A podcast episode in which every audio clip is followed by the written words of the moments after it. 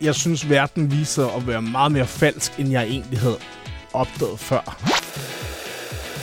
Det endte jo til sidst ud i, at jeg var udsat for et seksuelt overgreb. Og var over det hele og fik så meget omtale, og vidste, hvordan man fik omtale. Ja. Lige pludselig trak sig jeg havde måske haft skyklapper på, og ellers så havde jeg været for fuld eller taget for mange stoffer. Og det slog mig helt ud. Altså, og det gjorde, at jeg tog mange flere stoffer, end jeg overhovedet har gjort før, bare for at komme igennem min hverdag. Hey, jeg skal være far. Folk, jeg ligesom troede var mine venner, viste sig faktisk bare at være nogen, jeg kunne drikke mig fuld med og feste med. Og så var jeg sådan lidt, det havde jeg ikke så meget brug for. Du lytter til Reality Klubben. Din vært er Sally. Velkommen tilbage til Reality Klubben, hvor vi omfavner det farlige reality-univers og lærer disse skønne tv-personer bedre at kende. Jeg har en gæst med ind i studiet i dag, som jeg kender også privat. Jeg har også været på rød løbe sammen gennem tiden. Det er en rigtig god ven, som man har savnet inden for medieverdenen. Altså, jeg har savnet på den røde løber. Han har trukket sig. Ja, jeg har lukket ham med ind i studiet i dag, fordi jeg er nødt til at snakke om, hvad er det, der lige skete dengang, og hvorfor han trak sig. Og nu er han tilbage i Reality-klubben. Danny Siegen, velkommen til. Tak. Danny, jeg kender dig tilbage fra way, way back. Altså, Ja. yeah. vi har hygget os på den røde løber sammen. Trænet sammen. Du har trænet mig. Ja, jeg har trænet dig, og vi laver sådan en rigtig fed transformation til Se og Høre. Ja. Hvis uh, lytterne derude tænker, hmm, Danny Siegen, det navn siger mig noget. Danny Siegen, du er jo øh, kendt for at være kendisfrisør, Ja. og du har også haft din egen uh, kendisfrisør-serie ind på Se og Høre. Jeg har hørt hos frisøren hed. Har hørt hos frisøren, og uh, jeg har også været med et par gange, tror jeg, og hvor vi snakker om alle mulige sjove ting, mens du ordner hår på os. ja. Det var så en hyggelig øh, webserie. Og øh, ja, så lige pludselig, så trak du dig fra alt. Fra den røde løber, fra alt det her omtale. Og hvis man husker Danny Siegen, så husker man tydeligvis de fleste, der følger med, der elsker reality-tv. Og vi skal også snakke om det, at du er den eneste reality-stjerne, som bliver omtalt som reality-stjerne, som aldrig nogensinde har lavet reality-tv. Det er Ja. ret sjovt at tænke på. Men du er også kendt for den der scene der, hvor du kom til Reality Awards med Nicole Brygler, hvor hun havde været, var bodypainted og var helt nøgen. Ja, og så havde jeg syet en øh, hestehale lilla på en botblok, som vi havde stukket i numsen på hende, så hun lignede en My Little Pony. Ja, det var så legendarisk, og det var crazy. I løftede Reality Award til the next level, the crazy Ja. shit. Det gjorde vi omtalelsesmæssigt. Ja, og du var god til at lave omtale. Altså, du Ja. vidste, hvad der skulle til for at lave de her sindssyge omtale. Og så var det så ikke året efter, hvor du Jo. ankom til Reality Awards. Hvad årstal var det nu? Det var i 2016. Wow. Der havde jeg fået et vibrerende æg i numsen, og hun havde fjernbetjeningen. Og der skete faktisk noget forfærdeligt. Ja, det gjorde der. Snoren knækkede, da jeg skulle hive det ud. så ind på hospitalet var 16 timer eller Ja. sådan noget. Jeg synes, jeg var der Jeg var så evigt. bekymret. Jeg kunne jeg var der, og jeg, jeg tænkte, hvad fanden skete der? Og man kan sige, vi, la- vi, la- vi lavede jo det her som mediestunt. Og det var et mediestunt, der gik galt. Og så var det jo så, vi kørte videre på omtalen, for det var sådan, at jo, selvom det var gået galt, vi gjorde det for at få omtale. Når du så får omtale, skal du så bare embrace det. Hmm. Så vi, jeg tror, vi fik 40 artikler fordelt på tre eller fire lande, og Massive Attack havde navnet på scenen og sådan noget. Altså på det tidspunkt var Reality Awards i gang med at bygge sit brand op. Ja. Og man må sige, at du har været med til at brande det stort. Ja. Alle vidste lige pludselig Reality Awards, hvad det var. Ja. Og så fik du også desværre et navn, som jeg ved, som har hængt ved i noget tid, men heldigvis er forsvundet. Det var Buttplug Danny. Og jeg har jo faktisk aldrig rigtig haft noget imod navnet. Nå, okay. Øh, det var det, jeg vil spørge dig om. Det har faktisk aldrig generet mig. Jeg var sådan lidt, for det første var det ikke en botblok, det var et ikke. For det andet, så er det jo sjovt, når de giver de der navn. Altså, Mm. det synes jeg. Øh, men jeg har jo så valgt faktisk her i... Min partner, Puja, som vi taler om senere, hun, øh, vi valgte at tage til Reality Award. Og vi gik faktisk inden showet startede, for vi var sådan lidt, der er jeg ikke mere. Altså, det er ikke, det er ikke mit crowd mere.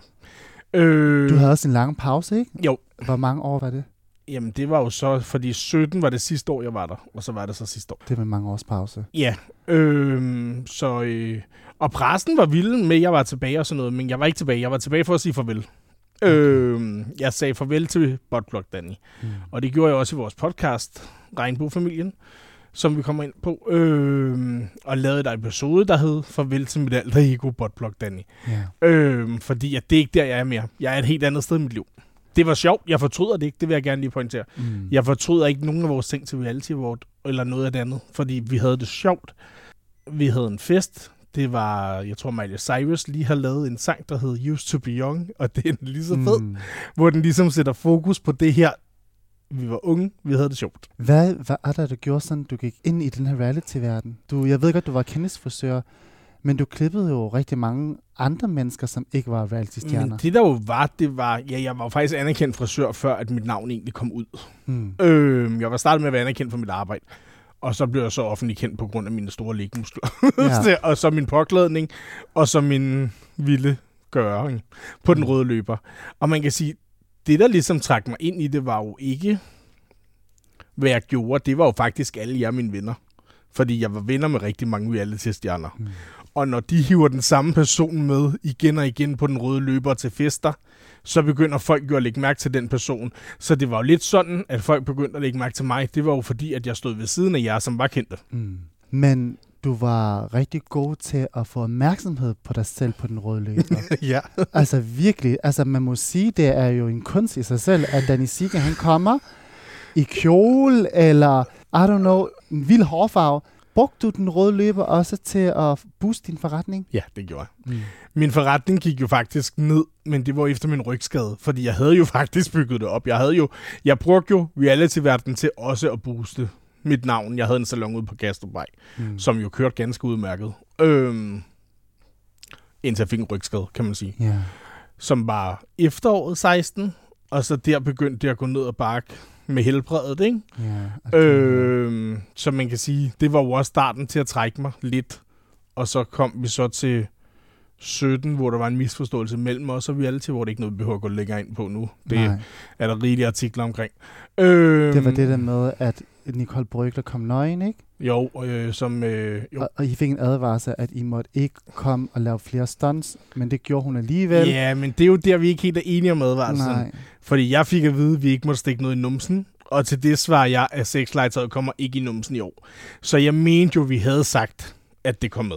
Så den er vi ikke helt enige, og det er også lige meget, det er så mange år siden nu. Det var i 17. Det er Ja. ja. 6 år siden. Var det også Øh. derfor, du trak dig blandt andet? Eller? Nej, men det var en af grundene, fordi jeg var sådan, at det viste, jeg synes, verden viser at være meget mere falsk, end jeg egentlig havde opdaget før. Mm. Øh, jeg havde måske haft skyklapper på, og ellers så havde jeg været for fuld eller taget for mange stoffer. Øh, som jeg også taler om ærligt i min podcast, Regnbuefamilien. Mm. så det var sådan lidt... Folk, jeg ligesom troede var mine venner, viste sig faktisk bare at være nogen, jeg kunne drikke mig fuld med og feste med. Og så var jeg sådan lidt... Det havde jeg ikke så meget brug for. Jeg lå jo med ryggen i... Hvad lå jeg? Jeg var jo nærmest uarbejdsdygtig i et halvt år. Hold da. Altså, øhm, så på den måde, der var jeg også der, så var jeg jo ikke lige så festlig mere, fordi at det kunne jeg ikke være. Hvornår lukkede du din salon egentlig? Jamen, den lukkede jeg jo alt for sent, fordi at den skulle jeg have lukket lang tid før, fordi jeg endte med også med at få stress øhm, over økonomien, og det endte jo til sidst ud i, at jeg var udsat for et seksuelt overgreb. Jeg ved ikke, om du har hørt min podcast, men i episode 13, der går jeg det igennem.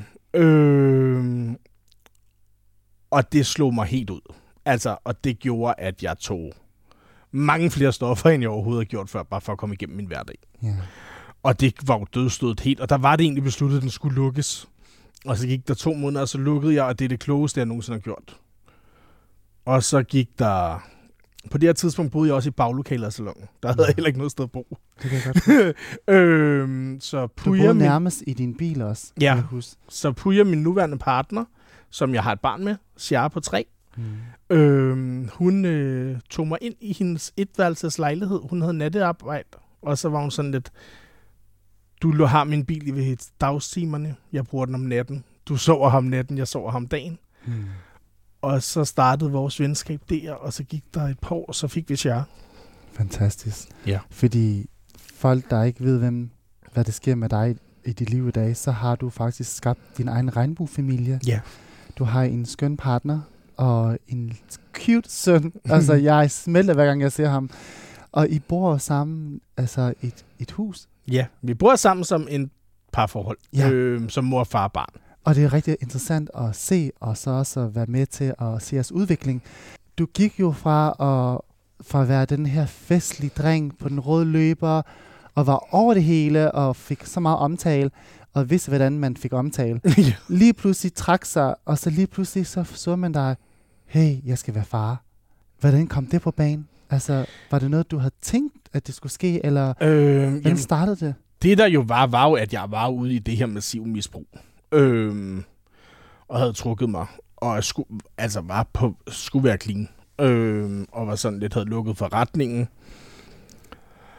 Og var i gang med at få det bedre, og der sker nogle ting med Puja, vi sådan lidt, vi kunne godt se, at det skulle være nu eller aldrig, at vi fik øh, børn.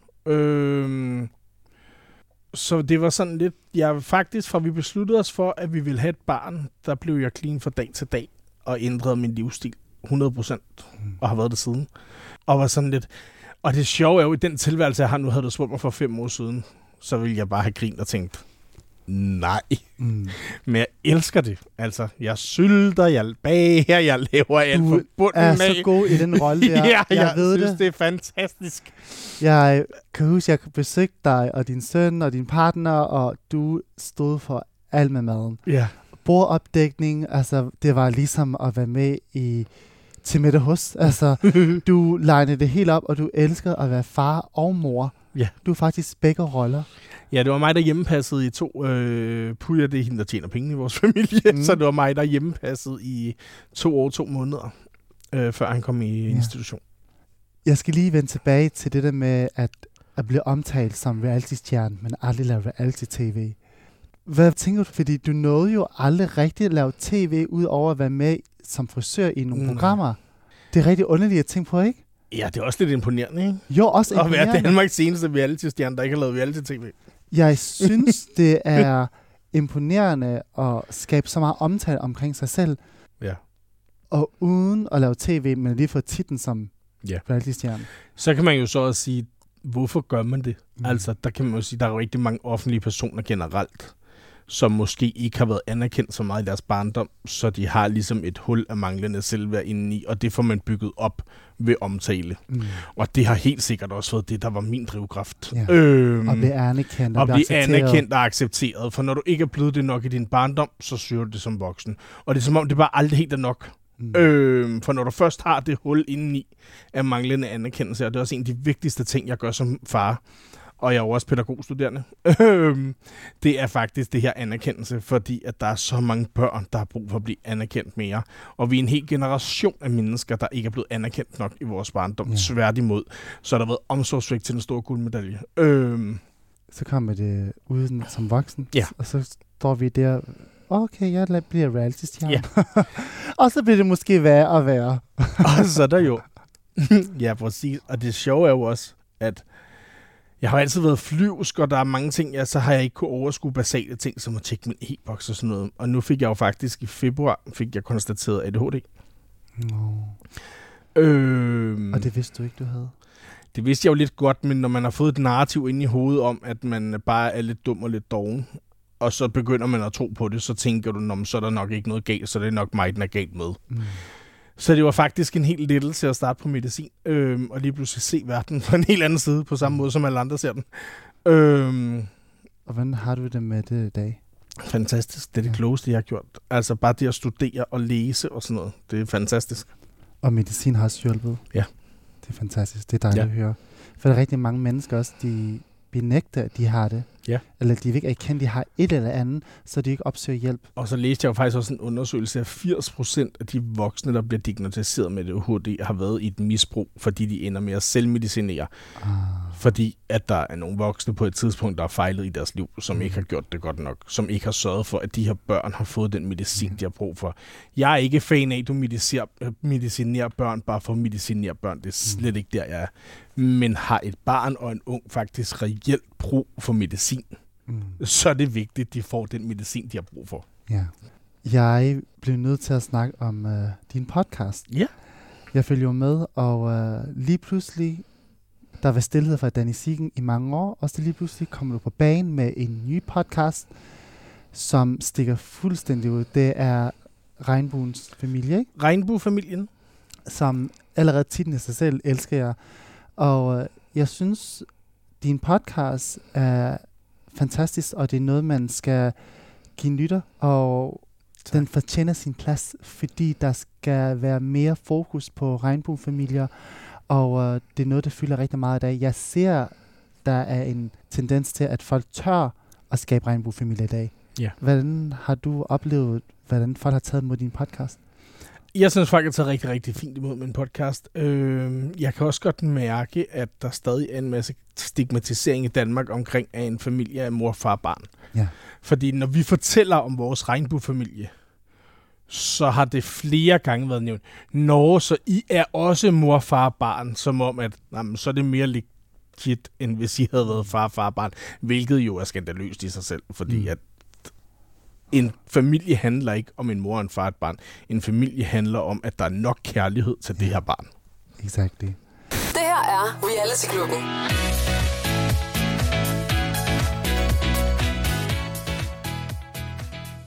Fortæl mig lige kort til vores lytter. Nu ved jeg, hvad din podcast handler om. Hvis du skal forklare, hvad din podcast går ud på. Jamen, min podcast er jo vores familie. Det er min partner Puja. Det er mit barn Shar. Vores barn Shar. Og det vi egentlig tager op, det er, at vi tager sociale og racemæssige uretfærdigheder op. Øh, vi tager LGBTQIA plus problemer både i indland og udland op. Vi tager pædagogiske begreber, fordi Puja er uddannet pædagog. Jeg går på pædagogstudiet. Øhm, samtidig så har vi et afsnit omkring julens opskrifter i vores lille familie.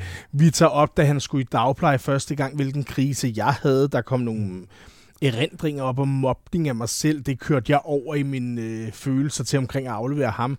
Så det er faktisk alt privat, vi deler. Og så hvad vi synes er vigtigt, der rører sig nu og her i samfundet. Fordi jeg ved jo, om jeg bliver alenefar i fremtiden. Så hvis jeg begynder at, at have de tanker omkring, uh, er jeg god nok som far? Hvordan, hvordan skal jeg agere mig som alenefar? Nu har du en partner, Puja, der hjælper til. Men din podcast kan også hjælpe mig til at tænke, gud, jeg skulle ikke alene med de her tanker omkring mit barn. Nej. Eller hvordan det er at tage barnet med til første gang til skolen, eller Nej. og, og så videre. Og det er forfærdeligt. altså, nu kan man sige, Puja, at hun arbejder rigtig, rigtig meget, så det er mig, der havde de her øjeblikke, og det er ikke rart. Jeg skulle aflevere min lille, bitte, uskyldige babys, ja, ja og jeg er tudet. Oh. Og det delte du også rigtig, rigtig godt ud. Øh. Øhm, hvordan har det været for dig at være både mor og far i de første par år? Jeg er jo ikke både mor og far. Puja, hun er jo en Ja, ja, omsorgsfuld selvfølgelig. om forældre, så hun har jo været der rigtig, rigtig meget. Jeg har jo faktisk ikke gjort andet end kvinder før mig har gjort i flere tusind år. så det er bare ikke så normalt, man ser manden i den I har rolle. blevet lidt roller. Ja, øh, så jeg har jo faktisk ikke gjort andet end en milliard kvinder før mig har gjort. Hmm. Øh, men for mig har det været mega givende. For mig har det været det mest fantastiske at kunne starte, få det her bånd med min baby til at starte med og senere udvikle sig til en lille toddler. Altså, fordi du får et specielt bånd, når du går hjemme. Ikke at forældre, der er nærværende, kommer hjem fra arbejde, ikke har et godt bånd til deres børn. Det er meget vigtigt for mig, det er ikke det, jeg siger. Men altså, jeg kan jo høre på hans vejrtrækning nærmest, om han er sulten, eller om han skal tisse om 10 minutter. Mm. Fordi at jeg har gået op og ned af ham. Og det bånd er jeg sindssygt taknemmelig for, at jeg har en partner, der har haft mulighed for at tjene nok penge mm. til at kunne finansiere, at jeg har kunne gå hjemme og passe vores barn. Ikke passe vores barn, for man passer ikke sit arbejde. Men være sammen med det her barn. Mm. Og udvikle hans første to år af hans liv, inden han skulle sendes ud i en institution. Hvad fik dig til at starte den her podcast egentlig? Jamen, jeg synes jo altid, jeg har haft noget på hjertet. Ja. Altså, jeg har jo altid...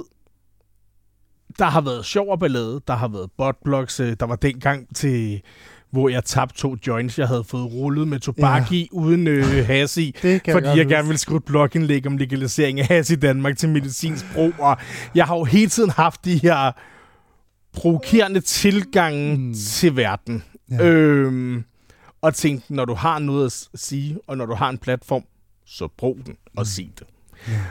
Og så var jeg bare sådan lidt, sad jeg, gad jeg lave tv? Ej, det gad jeg ikke. Måske på et tidspunkt, men det skulle være på mine præmisser. Gad jeg at skrive havde artikler for farverige magasiner? Det gad jeg egentlig heller ikke. Nej. Øhm, gad jeg have en blog igen? Nej, der var jeg heller ikke, fordi der var det i øvrigt heller ikke mig selv, der skrev. Jeg havde en ghostwriter på. Gud, øh, det? Ja. Og det øh, slet ikke. Øhm, så... Fordi dengang, da vi var frem, der var blog en Ja. ting. Ja, Det var mega stort at være blogger. ja, Jeg havde jo selv min egen blog, og Ja. du havde din egen blog. ja. Jeg vidste ikke, at du ikke skrev det selv. Men det er fordi, når jeg skriver Oh mig selv, så lyder jeg som en 80-årig mand. Så jeg havde brug for en, der ligesom kunne skrive det sprog, jeg taler. For det er ikke sådan, hvor jeg skriver. Øhm, Åh, oh, nu kom sandhed på bordet, fordi Så jeg det har var- altid skrevet min egen blogindlæg. Ja, det har du. Det har jeg ikke. Nå. Jeg har faktisk skrevet et blogindlæg, og det var det om pels, og folk var sådan lidt, ej, her kan vi virkelig godt høre, det ikke er dine ord, hvor det sådan lidt, "Men det er det eneste, der er mine ord. Nå. Øhm, Mm. mm. Men jo, så det var da faktisk derfor, det blev en podcast. Så undersøgte jeg lidt... Øh, det er nok også det med en ADHD, Jan. Jeg kan godt lide at studere ting Ja. ja. nu og her. Og satte mig lidt ind i, hvad skulle der egentlig til? Og jeg købte den her lille mikrofon, jeg satte til for Røde, som mm. alle i mediebranchen nærmest i øh, Danmark ved, kender Røde. YouTuber, Ja. ja. TikTok, og også for podcastbrugere. Og den sætter jeg lige i måsen på min øh, telefon, mm. og så trykker jeg bare på memo, og så optager jeg. Og så Ja. skulle jeg bare finde en platform. Ja, fantastisk. Og så laver jeg jo min podcast uredigeret. Ja, det er Råt dejligt. for usødet. Der er ikke klippet fra starten af, og der bliver aldrig klippet. Og hvis vi laver fejl, så griner vi af dem, indrømmer dem, owner dem, kommer videre. Det er helt original. Ja. I love it. Jeg er så glad for, at din podcast blev affødt, fordi på det tidspunkt, da du kom ud, regnbuefamilie var stadigvæk et tabu. Altså på den måde, at folk turde ikke. Um, jeg ønsker selv, at jeg havde en regnbuefamilie. Og det tager mig også tid at skabe. Jeg synes bare, det er dejligt at se, at folk som dig og andre derude tør at starte en familie sammen, fordi der er stadigvæk øh, stigma omkring det. Og der er stadig mega stigma. Altså nu bor jeg i en lille by, der hedder Plangslev, uden for Næstved. Hmm. Og vi har sådan en fælles plads med en flagstang, som vi alle sammen betaler til. Selvom jeg kun, vi leger vores hus, vi ejer ikke engang vores hus, men vi betaler til det. Den her fælles plads med en flagstang. Og jeg skrev til øh, forpersonen i den her, som helt sikkert kalder sig en formand og ikke en forperson, men til, i den her, øh, eller i den her lille, det hedder Plangslev Bylav, Mm. om jeg kunne få hængt regnbueflad op i flagstangen. Og øh, faktisk så valgte de faktisk ikke engang at svare. Men i stedet så valgte de at pisse på alle mennesker, der nogensinde har været udsat for racisme eller homofobi. For de hængte Dannebro op, uden overhovedet at kommentere på mit regnbueflag til Pride Dagen. Mm. Var sådan lidt. Det havde bare været bedre ikke at hænge noget op, eller svare, det kan vi desværre ikke. Nej. Så på den måde er det også Ej. sådan lidt, ja, og det viser bare, at vi skal altså ikke længere ned end Næstved, før at man bare ikke er så åben. Det er vildt, ikke? Og det stadigvæk er sådan i dag. Ja. Jeg har desværre gået klip af Pride i år, fordi jeg var i USA i en måned. Men øh, jeg så, du var til Pride, Ja. Og hvordan var det? Jamen, det var jo skønt. Om øh, onsdagen var jeg i... De har sådan et debattelt. Ja. Og der sad jeg i debatpanel omkring øh, LGBTQIA plus rettigheder i Mellemøsten, og specielt i Iran. Nu kan man sige, nu er min partner fra Iran, og mit barn er halvt iraner. Så det gør, at mine mærkesager er helt sikkert mest der omkring nu, fordi det er det, jeg ved mest om. Mm. Der er jo henrettet 6.000 siden revolutionen i 79 homoseksuelle mænd Oh for at være homoseksuel, og det er kun de officielle tal. Så er der alle mørketallene, så er der alle, øh, hvad hedder det, torturen ihjel øh, tallene, så er der alle æresdrabtallene. Så det er en ret stor skare, så det har været meget tæt på mit hjerte. Oh. Så der var vi inde om øh, onsdagen, og øh, det var Elle Joker, der stod for det. Og så om lørdagen havde jeg Cher med i optoget. Oh. Ja, yeah. Fordi jeg kender efterhånden rigtig mange år, og du er ikke rigtig med til Pride som sådan. Nej, jeg har været nogle gange, men det var også med reality. Ja, det var reality-vognen, eller sådan Ja, noget. og så en enkelt gang for LGBT Danmark, der Ja. ja. hjalp dem med at starte deres Instagram op. Så det var Chars første Pride? Ja, Åh. oh. ja. Hvordan kan det være, du tog ham med? Jeg synes bare, han var klar Ja. til mangfoldet og glæde. Og jeg vil sige, nu var der jo voldsomt varmt. Mm. Og det gjorde, han klarede en fjerdedel, og det synes jeg var rigtig flot, for vi var jo en time på pladsen inden med fest og farver. Og han er vel og mærket stadig et lille barn, der stadig sover til middag. Ja. Så man kan sige, jeg synes, det, han klarede det rigtig godt. Vi nåede til Frederiksberg Allé. Så den første fjerdedel, Oh, så måtte jeg hoppe på en metro. Der var han helt ødelagt. Nå. Måtte han få en chokolademilkshake, det lille pus. Ej, jeg ønsker, jeg var der. ja, jeg han var så det. sød. Ej, og tog din partner også med?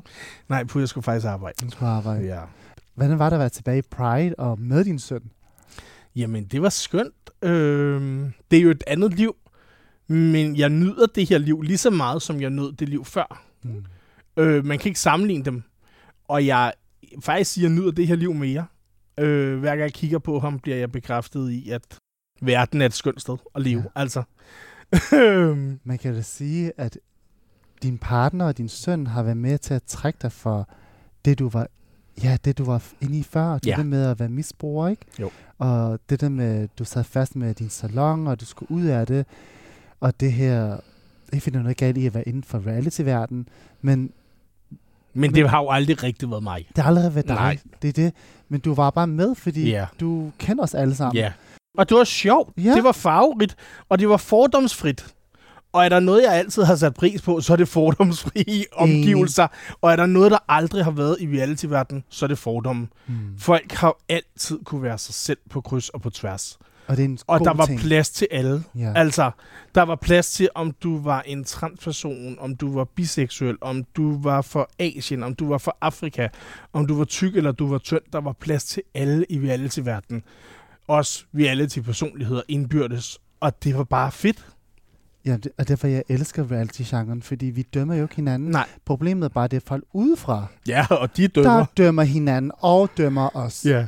Og derfor er det vigtigt for mig, at der er en platform som det her, Ja. som Reality-klubben, hvor vi kan vise andre lag os selv. Du er jo bare Mm. meget mere en buttplug, Danny. Jeg griner altid og siger, I skal stoppe med at have så ondt i røven over min røv. Amen, Danny. Det er rigtig godt, det skal Ja. jeg huske. Men Danny, øh, hvad er så fremtidsplaner nu, hvor du har en partner og en søn og din egen podcast? Hvad skal Danny nu? Altså, jeg har jo en lille drøm om øh, et tv-program sammen med min partner og Ja. min søn. Men igen, det er stadig på tegnebrættet. Jeg har sådan en idé, om vi kunne gå på en holm rundt eller et eller andet. Nu må vi se. Ja, Jeg ved ikke helt, hvem Det jeg skal jeg kontakte. Jeg kender jo ikke så mange i den her branche mere. nej. Hvis der sidder en øh, producer derude og Mhm. tænker, at det er en god idé, så er det i hvert fald noget, vi har interesse i. Og så læser jeg jo på pædagogseminaret. Ja, Øh, det er et ordentligt skift jo, fra Ja. frisør til at være pædagog, Ja, og lægge alt det der råd løbet væk. ja. Altså, Og jeg er lige blevet studentervejleder. Det er et lønnet job på op. skolen, hvor man tager imod de nye studerende. ja. og viser dem til rette. Øhm, og så kunne jeg godt tænke mig faktisk kandidaten bagefter i øh, pædagogisk antropologi. Wow. Så der, er- der er lidt at lave de næste år. Jeg synes, det er dejligt at se den udvikling, men også at du har turt at trække stikket, fordi det er jo også stort, at der er lige pludselig at lukke din forretning ned og stoppe med alt det, du var i gang med, fordi det tager også tid at bygge sit brand op. Ja. Og man må sige, at du har bygget dit brand rigtig godt dengang. Men jeg lykkedes jo mig faktisk at bygge flere brands op, for jeg var kendisfrisøren Danny Siegen. Og så var jeg også spotblog Danny. Jeg kan huske, jeg holdt et foredrag på Køge Handelsskole.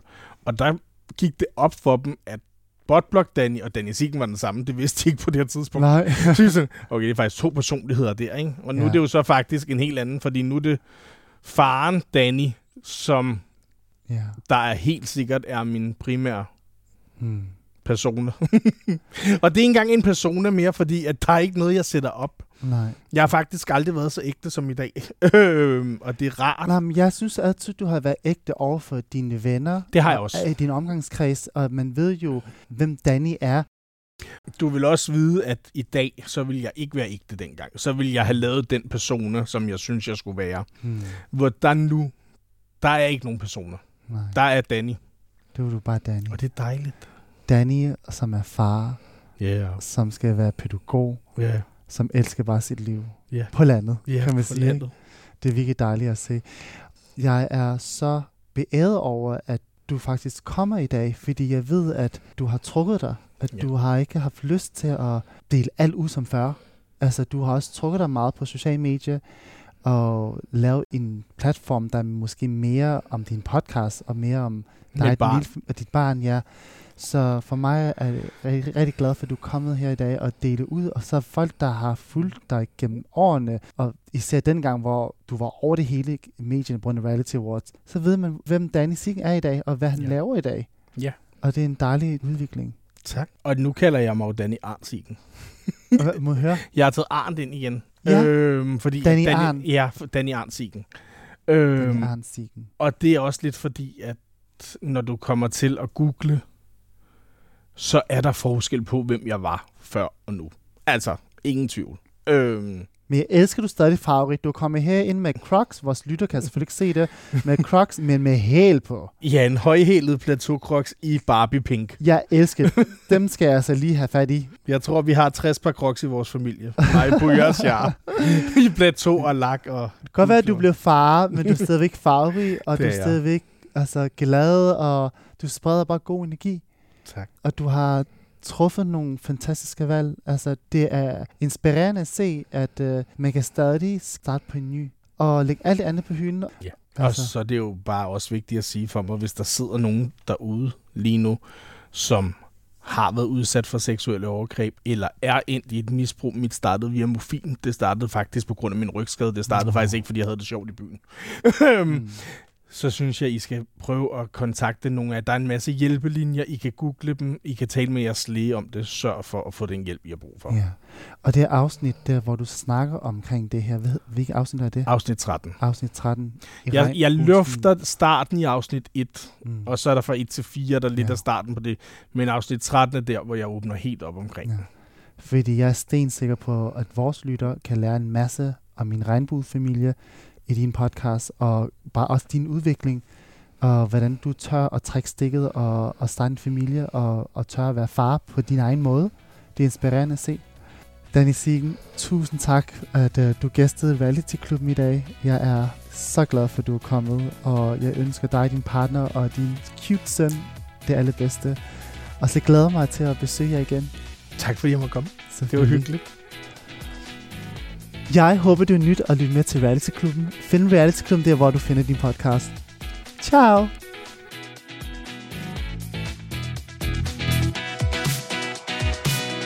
Du har lyttet til Reality Klubben. Ny episode ude hver tirsdag.